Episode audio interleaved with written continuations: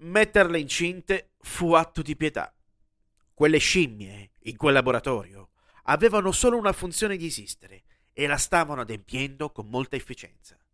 I test su di loro sarebbero stati inseriti nelle riviste scientifiche più autorevoli, naturalmente tralasciando i dettagli più scabrosi.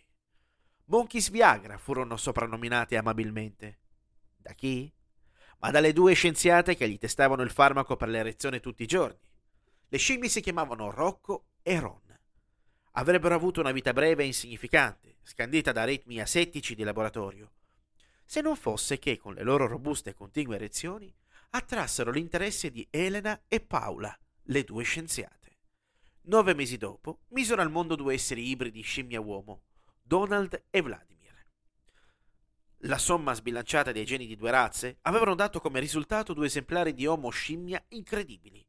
Con il tempo avrebbero anche raggiunto posizioni di potere assoluto, ma alla fine non credo che vi interessi. Piuttosto, quanti di voi hanno un secondo profilo social dove fanno finta di avere una vita completamente differente da quella che hanno? Ah, voi lo fate già col primo profilo?